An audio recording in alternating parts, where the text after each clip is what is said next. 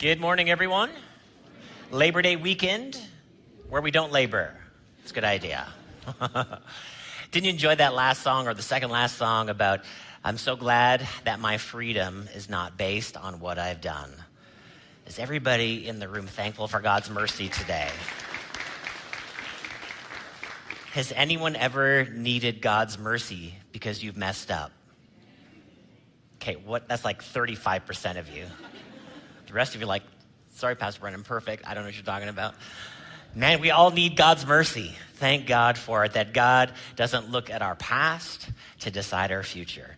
Amen. He looks at us through the blood of Jesus. Thank God for that and his righteousness. All right, we are finishing our series today, Renew and Reflect. And so for the past 5 weeks, including this week, what we're discussing and talking about and reminding ourselves as we move into the fall, it's kind of our second new year, to be prepared for what's coming. Kids going back to school, weather's gonna be changing, a bunch of different stuff things going on in our lives. So we want to be prepared for what's coming up.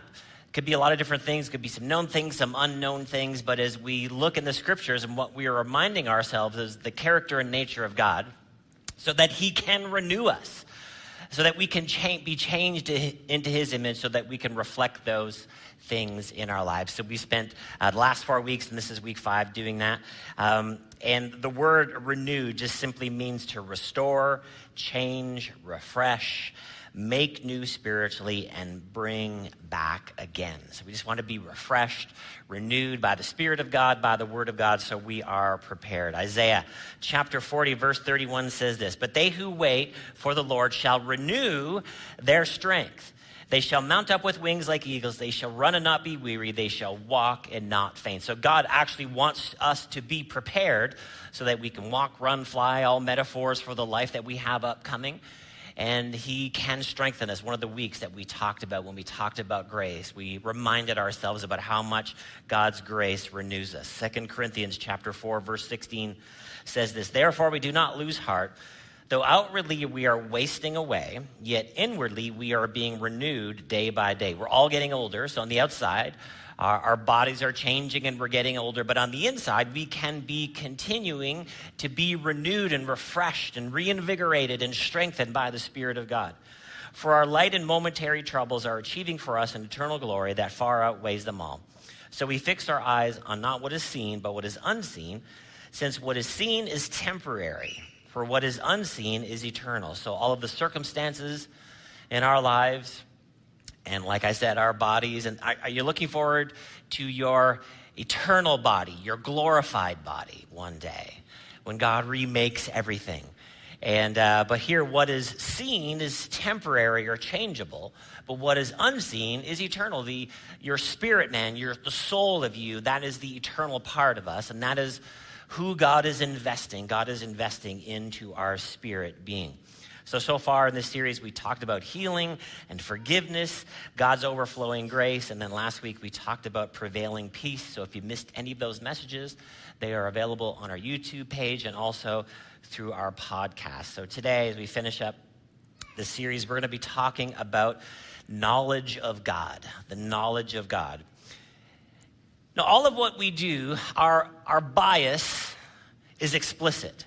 We want you to move closer to Jesus. The knowledge that we dispense and what we talk about and who we worship and what we're doing in our kids' ministry and what we're doing with our youth ministry and young adults and adults, our mission statement is moving people closer to Jesus. So all of the knowledge that we're dispensing as a church is for that purpose. And as we finish up this series, that us having a greater knowledge and understanding of God and his ways and have a clearer picture of who he is so that we can be closer to him. So all of that can be reflected in our life. And that's what we're going to be discussing today as we finish up today, as we talk about knowledge of God and what that means in a practical sense, and what that means in a relational sense, that as we go forward this fall, all of that should be showing up in our lives. Now, when we think about what is God's knowledge from the scripture, what is God trying to get across to us? Well, we have some explicit commands in the scripture, things that are very obvious, And then we have some other things that take a little bit of unpacking. There's some things that show up in the scripture that they're in narrative form or they're in stories. And so we're supposed to be taking from that story a specific thing. So some of it is very clear. Some of it we have to dig out. And the second part of knowledge is, what does it mean to know God? What does it mean to be in a relationship with God? Because again, these are two different things. Just having an understanding of God's ways and what his principles and what his commands are and what he's asking us to do and what are his ways. But then to actually be in a relationship with him, to have this knowledge of God, both of these things can be reflected in our lives. So as we look into the scripture, we're going to get insight into the purposes of God, to know his will and then to know him better. Knowledge in a general sense just means general intelligence, facts, information, skills. Now, I love this. There's a theoretical and a practical understanding of a subject, a theoretical understanding, and then the practicality of it. And this is why we have, certain professions, in our society that people will go to school and learn, and they will have a tremendous amount of book knowledge. And thank God for book knowledge. But what do? We send them out as an apprentice. We send them out to do some learning. Hey, you've gone to school for this and you've learned this, but now we're going to send you out there with somebody who has some practical experience to show you how to put this knowledge into practice. Because how many of you know that book knowledge is not enough? Have you ever met somebody with a tremendous amount of book knowledge? Recent university graduates are like this. We love you. You're super smart. But you're not totally there yet because you haven't had the practical life experience to be able to put these things into knowledge. And again, all of us were marriage experts until we got married, right? And all the single people are like, how hard can it be? And this is all you need to do. And what do we need? We need somebody who's been married, like my parents, celebrating 61 years coming up September the 8th.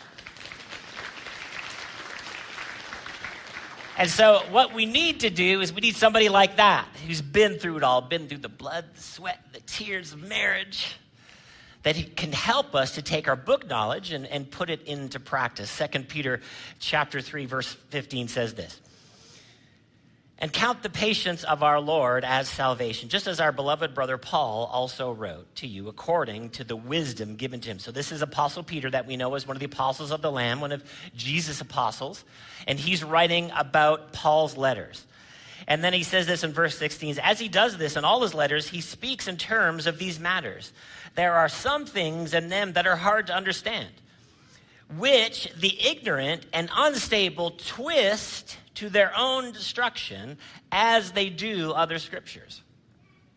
Now, what is Peter saying? Peter's saying that some people take knowledge and twist it. And when they twist it, what happens? To their own destruction. And this is very prevalent in the world today, that people are taking knowledge and they're twisting it around. And at the end of twisting knowledge is destruction. And not just knowledge, not just practical wisdom. Here he's talking about someone's going to take the scriptures and they're going to twist the scriptures. Because ultimately we can take scriptures and we can twist them around and we can make them to say what we want them to say. And it's very important that we don't do that. We want to interpret the scripture correctly. We want to understand the context. We want to understand who's doing the speaking. We want to know what subject they're talking. And there's just a little good description how we should interpret the Bible. But here Peter's saying people can take it and they can just twist it around. But when we do that, at the end of that is destruction, that the knowledge that we have is twisted and it's not the right knowledge. And then we would destroy our lives and possibly someone else's life. He says in verse 17, "You therefore, beloved, knowing this beforehand, take care that you are not carried away with the error of lawless people and lose your own stability." So we can look out in culture today, and this has been true of all cultures for all time, and find the lawless people. In other words, there is no laws, there is no ultimate truth, and we can just do whatever we want to do, and we can be carried away of that in this moment. We could be destroyed, and we would lose our own stability. That's something to discuss at lunchtime in depth. But verse 18 says this, "But grow in the grace and knowledge of our Lord and Savior, Jesus Christ. To him be the glory both now to the day of eternity. Amen. So what is the antidote to being twisted and having an unstable life and possibly getting deceived and possibly being destroyed at the end of choosing the wrong knowledge? That we would grow in the knowledge of Jesus. Now again, well, Pastor Brent, of course you're going to say that. You're a Christian pastor. But there's something specific, there's something different about Jesus, unique in Jesus, and even people in other world religions will acknowledge that this is true. That when we have this understanding of Jesus, when we know who he is and we understand what he taught and then what he accomplished through his death, burial, and resurrection, it will keep us steady. It will help us to understand what is true about life, and then what is true about God. Because this is what we want. We want to know what's actually true. Don't you want to know what's true? Yeah. Have you ever watched a news report and you're like, I just don't know if that's the whole story. I know you're telling me part of the story because you're wanting to get something across, but I'm not sure that everything that you're saying is true. I feel like your bias is getting in the way, and this is why I'm explicit about our bias. We want all people to move closer to Jesus. This is what we're doing. Everything we say will be tinged with that. It's out there. It's not a secret. This is what we're doing. But I think this whole paragraph of Scripture is so important for us today, that we would grow in this knowledge of our Lord and Savior, Jesus Christ. Grow in our knowledge of God. What does knowledge accomplish for us? Just knowledge in general. Well, it instructs us. And again, we can apply this to every area of a life. When we have knowledge, we're instructed of something, that we didn't know something, and then we know something. And then it could cause us to grow. And this is what's good, again, about the knowledge. When we go to college and university, hopefully we're learning some sort of quantum of data that I could put to practice in my life so that I can be an employable person, right? We want to do those. It instructs us for reasons that I can get better at something, that I can grow. And then it's building blocks for the next generation, right? That we don't want every generation to start from ground zero. We want them to like, here's all of the things that we've learned, and this is what the Scripture is in one sense. Here's all of the things that we've learned about God and life. You don't have to start from the beginning. The things that you're struggling with, the things that you're going through, other people have wrestled with this. These philosophical ideas and the understanding of God. Other people, generations have gone through this. Here we have the Scripture to help us through so that we don't have to start at zero.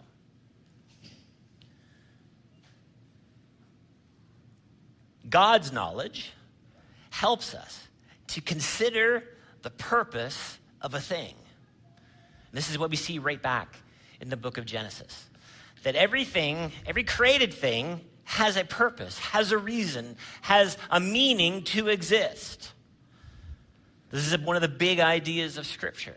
That there's a functionality for everything, and then that means there's a purpose for me as well, because you and I are created things. That we don't start with just, well, what do I want to do with my life? A proper biblically trained mind says, God, what do you want me to do with my life? What have you created me for? I have a purpose, separate from just what I could think up or dream. That God has a purpose for all things, and then he has a purpose for me. What are the effects of our actions? This is a big theme all the way through Scripture. What are the effects of the things that I do? What are the effects of sin? This is the story that we see over and over again in the Scripture, right? People mess up and they do the wrong things, and there's an effect. And this has been the story of our lives, right?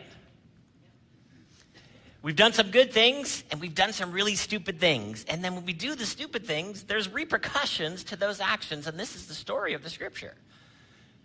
So when we gain knowledge and wisdom from the Scripture, we can avoid certain pitfalls and we can avoid certain things if we take the knowledge of God and we put it to practice in our lives. And then ultimately, the purpose of the Scripture is for us to connect with God himself. Again, the knowledge of his will, the knowledge of his ways, but then the knowledge of him, to actually know him, to know him better. And this is the constant struggle for us, that we have knowledge, and then it's hard for us sometimes to yield to the knowledge of God because we want to do our own thing. Does anyone ever just want to do their own thing? I know this is true of all of the teenagers in the room. You're tired of your parents a little bit. You're tired of their voice. You're tired of their pants and their hair. Just tired of it. You're tired of them giving you a curfew. I just want to do my own thing. And I just want to tell you, this doesn't always go away. No matter your age, we just want to do our own thing. And so we take this, and this becomes the struggle of humanity. And this is the struggle right from the beginning. We go back to the book of Genesis. Genesis 2, verse 7. When the Lord formed the man of the dust of the ground, breathed in his nostrils the breath of life, and the man became a living creature. And the Lord God planted a garden in Eden in the east, and he put the man whom he had formed. Verse 9. And out of the ground the Lord made to spring up every tree that is pleasant to the sight and good for food. The tree of life was in the midst of the garden, and the tree of the knowledge of good and evil. The tree of the knowledge of good and evil, and the tree of life. Now everybody, not everybody, some people read this and they're like, why did God do this? This is the struggle for a lot of people. It's like, why did God give us a choice? And this is the philosophical discussion. One of the philosophical discussions that people have is like, well, God just set us up for failure. Without getting into a big, long philosophical thing, for us to be in a loving relationship with God, he had to give us the ability to choose. And if we didn't have the ability to choose, it wouldn't be love. So he had to give us choice. Sovereignly, by his will, we have the ability to choose. He had to give us a choice. And this is what this story represents. Well, what did the trees look like? It's not the point of the story. It's not the point of the story. This is the choice, the tree of life, and the tree of the knowledge of good and evil. That we're going to choose life, the ways of God, the purposes of God, a relationship with God. Or people are going to choose to be their own God. This is what humans do. We will never stop. This is why this story is transcendent forever, for all time. It's not irrelevant. As people will say today. And then what happens? Genesis 2:15. And the Lord took the man and put him in the garden to work it and keep it. And the Lord commanded him, saying, you shall surely eat of the tree of the garden, but of the tree of the knowledge of good and evil you shall not eat, for in the day that you eat of it, you will surely die.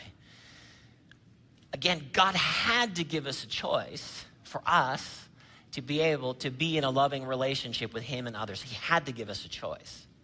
In his sovereignty, he endowed to us the power to choose. So what is this? What is being talked about here?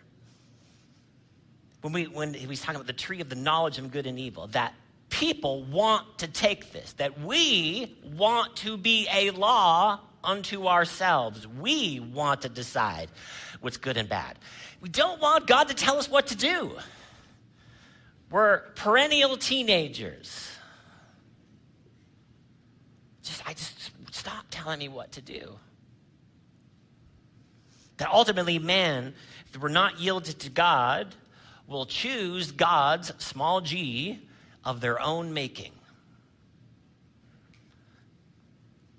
And here's the deal. My present state of knowledge and your present state of knowledge and the most academically inclined person on the planet today, their state of knowledge is not enough. We all have to humble ourselves and say, God, what do you say? Because we are created beings. We are not the creator. So it should stand to reason that we would humble ourselves to God. God, what are you saying? What is your ways? And then ultimately, I actually want to know you. I just don't want to know about you. I actually want to know you. See, we can describe somebody's attributes.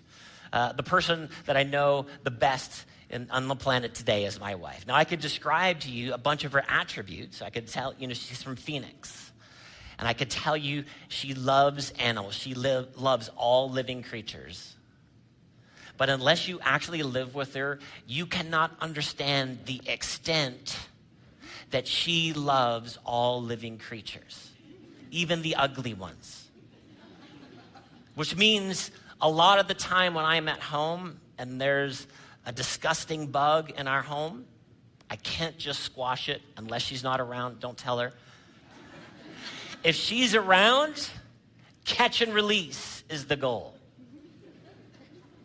So we're like cupping spiders and ladybugs. We gotta go open the door, babe. All right. That's stuck to my hand. Did you flick it too hard? I don't know, babe. Now, I can tell you just those couple things about her, and you know something about her, but I know her. I know all the stuff she's gone through. I know her past. I know about her family. I know all the things about her. I know what she likes and what she doesn't like. I know her. And what we don't want to do is we don't want to have our relationship with God just to know a bunch of attributes. It's good to know the character and nature of God. It's good to know scriptures. It's good to know principles and doctrines. But we don't want to stay in that book knowledge place with God. We actually want to have a practical understanding of a relationship with him for ourselves. So we can have an intellectual thought about the scripture and God. We can be aware of his attributes. We can be able to discuss these things. We can discuss biblical principles. We could know some details of the Christmas story and the Easter story. But that's not anything getting down into our heart. That's not anything transforming our lives. And then we can have an experiential relationship with God, where the facts about God come alive in our lives. See, one definition of knowledge is facts. Facts about what God wants. Facts about what God says about our lives. That I would know those things, but then they would come alive for me. And I would humbly say, God, what do you want for me? I don't want to just partake of the tree of good and evil. I don't want to just create a God of my own choosing. I'm just not smart enough. Just don't know enough. So I want to take who you are and what you say about life, and I want to put that into practice. I want to know something, and then I want to do something about it. And I want his ways to produce fruit in my life. That the doer of the word is blessed, the scripture says. That we just not just know something, but then we would do it. And we wouldn't have to post about it on Instagram. We just do it. We just be doers of the word.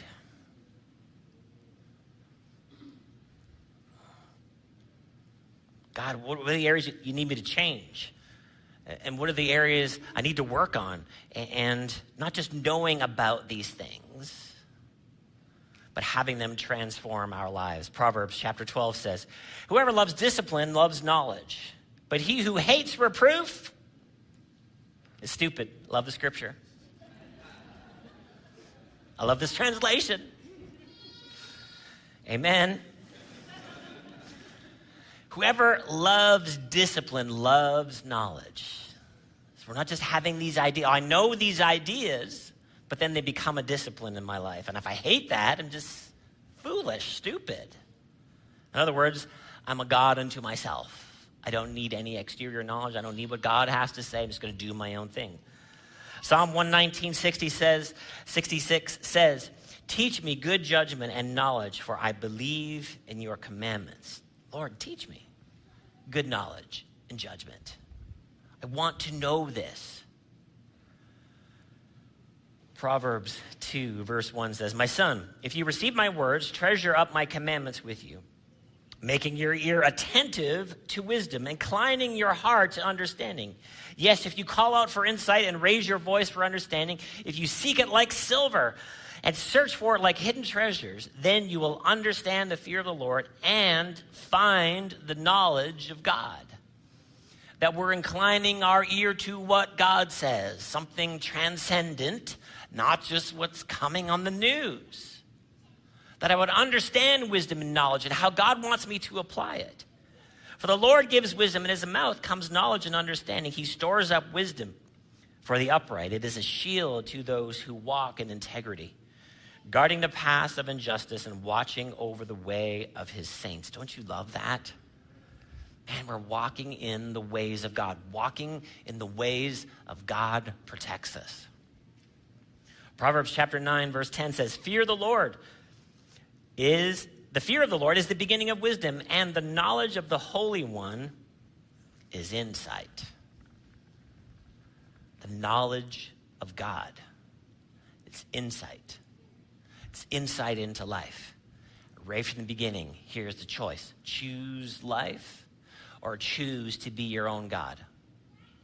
And so when we have an understanding of God, then it's insight into life itself. How do I live this life? Because I'm not just knowing the ways of God, but I'm knowing God himself. That I'm having an understanding of him. When I have an understanding of him, then I'm understanding life. And this is why we look at Jesus over and over again. Jesus, the express will of God. And we're going to read this here in a second. But Jesus said to his disciples, if you've seen me, you've seen the Father. So as we move into the fall, I just have a recommendation for you for your Bible reading, your YouVersion Bible plan, and do other things as well. But just read Matthew, Mark, Luke, John, and go back to Matthew. Because when we're reading about Jesus, here we have these Greco-Roman biographies about his life and what he did and what he said and what he accomplished. And when we see Jesus, we see God. And when we see God, we have an insight into life, how it should be lived, and our relationship with him grows. John 14, verse 5 says this. Thomas said to him, Lord, we do not know where you are going. How can we know the way? Jesus said to him, I am the way, the truth, and the life. No one comes to the Father except through me. If you had known me, you would have known my Father also. From now on, you do know him and have seen him. Philip said to him, Lord, show us the Father, and it is enough for us. So what is Jesus saying in these words? What is Jesus talking about? Because these are all the things that we need for our lives. We need to know the way to go. And we don't want to be gods of our own creation. And we need to know the truth. We need to know the truth about this life and how it should be lived. And the life. Ultimately, what is the purpose of my life? And the choice that he gave us from the beginning to love him is ultimately the purpose of our lives, to be in this love relationship with himself. Philip asked the question, show us the Father, and it's enough. Jesus said to him, have I been with you so long, and you still do not know me? Philip, whoever has seen me has seen the Father. How can you say, show us the Father? Do you not believe that I am in the Father, and the Father is in me? The words that I say to you, I do not speak on my own authority, but the Father who dwells in me does his works. We've seen Jesus, we've seen the Father. And again, this is just not an empty claim. This is not just me saying, I like Jesus, you should too. There's something special about Jesus, and it's the resurrection that affirms all of what he said, and all of what he did. And the reason that he's the authority in our lives is because of that. That we can look at him and we can know God because we look at Jesus. And again, this is an easy thing sometimes people who are confused about God or define God a certain way, or that I don't like this and God this, and they sort of have their own version of God. But then Jesus dispels all of that. If we just look at Jesus, he's the clearest picture of God in the scripture. The book of Hebrews tells us that. Matthew, Mark, Luke, John. Go back to Matthew. And the more we understand about Jesus, the more we'll understand about God. And finally this, Philippians chapter 3, verse 8. It says that, indeed, I count everything as loss because of the surpassing worth of knowing Christ Jesus, my Lord. Now, what is Paul saying as he's writing to this church? Not just knowing about him, but knowing him. Two different things. Not just knowing his ways, not just knowing facts about the scripture, but I would actually know him. For his sake, I have suffered the loss of all things and count them as rubbish in order that I may gain Christ and be found in him, not having a righteousness of my own that comes from the law. It's the same thing. That statement is the same thing from the book of Genesis. Not me completing something of my own, not me saying how good I am, but me yielding to the righteousness of God. Verse 10, that I may know him and the power of his resurrection. The same power that raised up Jesus from the dead dwells in me. That I would know him, I would know his power. And may share his sufferings, becoming like him in his death. That by any means possible, I may attain the resurrection from the dead. Now, not that I have already obtained this or am already perfect, but I press on to make it my own because Jesus has made me his own. This is relationship. Not just the facts about Jesus. And as you, hopefully you'll read Matthew, Mark, Luke, John. And I hope you remember the details, and I hope you remember the stories, and I hope you remember the references, but as you go through it, I want you to know him through the scripture. Jesus has made me his own. The reason we can know him is because he took the first step. He did all the work. He went to the cross so we could know him. So let's know him. Not just have the knowledge about him. Let's be in a relationship with him. And we know about his goodness and his ways and the facts about him. And then we, through all of that, have a relationship with him. All of that will come out in our lives. Because the more we know God, the more we're transformed into the image of Jesus. Aren't you thankful for that today? Amen. Let's pray this morning. God, we thank you for your word today. That it gives us knowledge about you. And God, we do. We want to have a greater knowledge of you. We want to understand your character. We want to understand your ways. We want to understand the plans that you have for our lives. That, Lord, you give our lives meaning. That you give our lives purpose. So we want to know that purpose. We want to walk in that purpose. Lord, forgive us of our pride, thinking that we could do it on our own. God, we do not want to be gods of our own making. We want to yield ourselves to you in every way, humbly come before you. And we just thank you, Lord, for this fall. As we move into this fall, God, we thank you that we can know you more. We're so thankful for how much we know you right now. But we thank you, Lord, that you are leading us into a greater relationship with you. That as we move and think about your ways and we move and think about you and who you are, that we're transformed into your image. And we thank you, Lord, that you help us to reflect that to those around us in every sphere of influence that we have. We thank you for that. In Jesus' name we pray. Amen. The ultimate step for all of us to say that we are not our own God is to say yes to Jesus. And if you're here this morning and you have never said yes to Jesus, never made Jesus the Lord of your lives, I'm going to pray here in a second. And this prayer is just a starting point for you to start your relationship with God.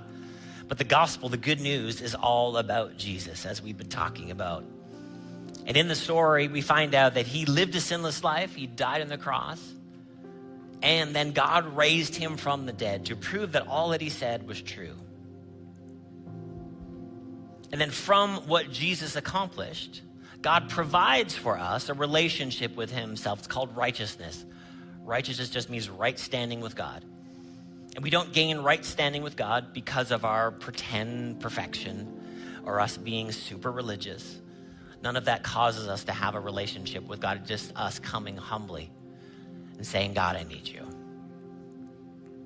So if that's you today, you've never said yes to Jesus, I invite you to pray along with me. And maybe you're here this morning and used to be in a relationship with God. Maybe something happened, something negative in your life, and you feel really distant from God this morning. You know that God is not mad at you today. God is inviting you, because of his mercy, close to himself. Again, you pray along with us as well. So church, let's all bow our heads and close our eyes and pray this out loud. Somebody who's maybe praying it for the first time or rededicating their life to Christ. God, we thank you for Jesus. We thank you that he lived a sinless life. He died on the cross and you raised him from the dead so I could know you. So today I say yes to that relationship. I say yes to your righteousness. God, I call you my Father. Jesus, I call you my Lord. God, I purpose to follow after your ways, and I turn from my own. I thank you for salvation today. In Jesus' name we pray. Amen. Amen. Come on, City Church, let's celebrate those who made that decision for the first time today. Beautiful. If that was you, if you made a decision to follow Christ, or maybe you just rededicated your life to him, we really want to encourage you to take the Connect card in the seat pocket in front of you, fill it out, check off the box, I have decided to follow Jesus. Turn it into the info desk, which is just right by our circular staircase in our main lobby. And we're going to have a team that's going to greet you with a really big smile. They're going to celebrate you. They're going to give you some resources for your new journey of faith. But we are so excited for you. You just made one of the best decisions of your life. We're excited to partner with you on your faith journey. Hey, City Church, are you excited that you came to church on a long weekend at the 9 a.m.? Come on. Why don't we all stand as we get ready to go this morning? It's great seeing you this morning. Just want to remind you of a couple of things. Next week, we have our worship and prayer night on Sunday, September 10 at 6 p.m. Make sure you mark that on your calendars. As well, if you came to church this morning hoping for someone to pray with you or for you, our leaders, they're making their way down in the front of the stage right now. Right after I dismiss in a couple of moments, feel free to come up to any one of them, and they would be more than happy to pray with you. Amazing. City Church, pray that you have a great week as you head back to school, as your kids head back to school. Pray that you would continue just to know God more. As Pastor Brent was talking about, just get to know his heart, that he would continue to reveal his heart more and more to you this week. We love you, City Church. We will see you next Sunday at 9 a.m. or 11 a.m. You are dismissed.